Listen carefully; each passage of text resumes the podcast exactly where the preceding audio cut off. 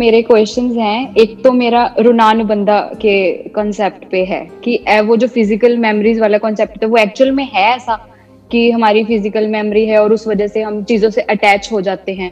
एक तो वो है। और सेकंड मेरा क्वेश्चन है कि हम बोलते हैं कि भगवान ने हमारी किस्मत लिख दी है, हमारी किस्मत में जो होगा अच्छा होगा।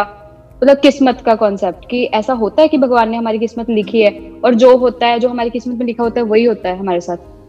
एक है कि हम एक्सपेक्टेशंस कैसे खत्म कर सकते हैं? जिनसे जिन लोगों से हम अटैच होते हैं उनसे ऑटोमेटिकली हमें एक्सपेक्टेशन होती है। हम्म। तो उसको कैसे खत्म कर सकते हैं हम?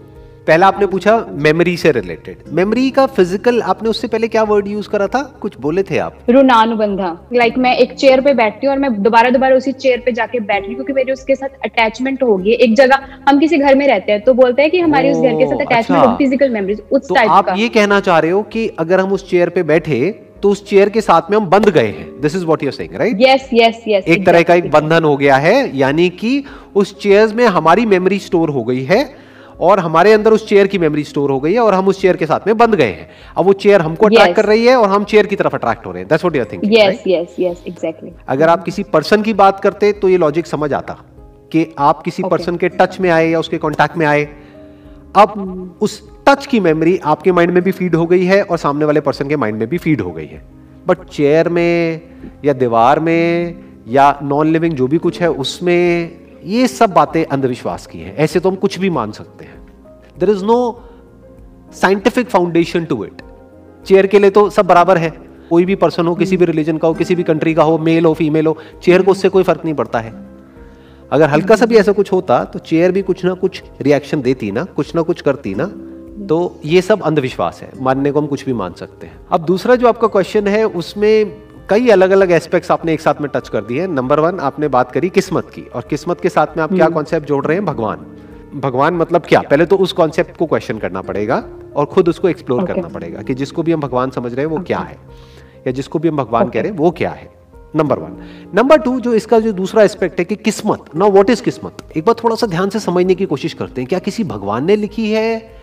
या हम सब मिल करके किसी एक की किस्मत लिख रहे हैं? और हम ब्लेम किसी और पे डाल रहे हैं, ध्यान से समझना। आज अगर कोई किसी ऐसी जगह पे पैदा होता है, जहाँ पर बहुत ज़्यादा पोल्यूशन है, पैदा होने के बाद में वो ना चाहते हुए भी दिन की बीस तीस सिगरेट पी रहा है। ना चाहते हुए भी, क्योंकि पोल्यूशन इतना है हवा में। उसकी वजह से उसकी लंग्स खराब हो गई, उसकी वजह से उसकी ब्रीदिंग में प्रॉब्लम आ गई, उसकी वजह से उसको कई बीमारियाँ लग गई। तो अब क्या ये उस बच्चे की किस्मत है? क्या ये किसी भगवान ने लिखी, उस बच्चे के लिए किस्मत? कि तू पैदा होगा मतलब और तेरे को ये बीमारियाँ होंगी। तो उस बच्चे के ऊपर ये प्रॉब्लम किसकी वजह से आई है? पॉल्यूशन की वजह से। पॉल्यूशन किसकी वजह से हो रहा वजह से और खुद। राइट एनवायरमेंट को खराब कौन कर रहा है? क्या भगवान? क्या कोई जानवर? लोग। लोग। लोग मतलब कौन? हम। हम।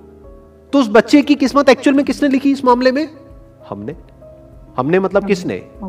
ह्यूमन बींग्स पोल्यूशन की वजह से हर साल लाखों करोड़ों लोग पूरे वर्ल्ड में मर रहे हैं। क्या कोई भगवान बैठ करके किस्मत लिख रहा है उन लोगों के लिए? उन लाखों लोगों की क्या ये किस्मत है? क्या ये डेस्टिनी है? ये पोल्यूशन आया कहाँ से? ना तो ये नेचर ने किया ना जानवरों ने किया ना किसी भगवान ने किया। ये किया इंसान ने। किस इंसान ने? किसी एक इंसान ने नहीं हम सबने। तो जो सब कर रहे हैं जो सब कर रहे हैं जो हम सब कर रहे हैं उसका असर एक पर हो रहा है और जो एक कर रहा है उसका असर सब पे हो रहा है। मैंने कहीं पढ़ा था कि कुछ साल बाद ऐसी बहुत सारी सिटीज़ हैं मतलब आने वाले 20 साल बाद 30 साल बाद 50 साल बाद इंडिया में भी और पूरे वर्ल्ड में भी ऐसी बहुत सारी सिटीज़ हैं जो ग्लोबल वार्मिंग की वजह से पूरी तरह से पानी में मर्ज हो जाएगी पूरी तरह से खत्म हो जाएगी। तो वो किसकी वजह से हो रहा है? अभी आपने बोला ओ गॉड क्या वो गॉड की वजह से हो रहा है? हम याद गॉड को कर रहे हैं लेकिन वो हो रहा है हमारी वजह से। हाँ इंसानों की वजह से राइट हम्म, हाँ, हाँ जिसको हम ग्रोथ बोलते हैं उस ग्रोथ की वजह से। जिसको हम प्रोस्पेरिटी बोलते हैं उसकी वजह से। सही है आई हम्म।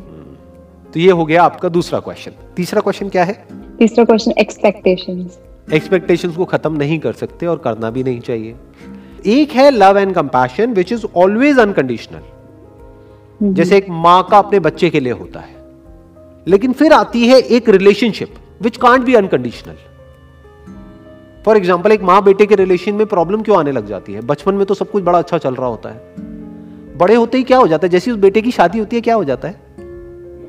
ये सास बहू की कहानियाँ सुनी है ना आपने? अरे सीरियल्स हैं इतने सारे, मेरे को कुछ बोलने की ज़रूरत ही नहीं है।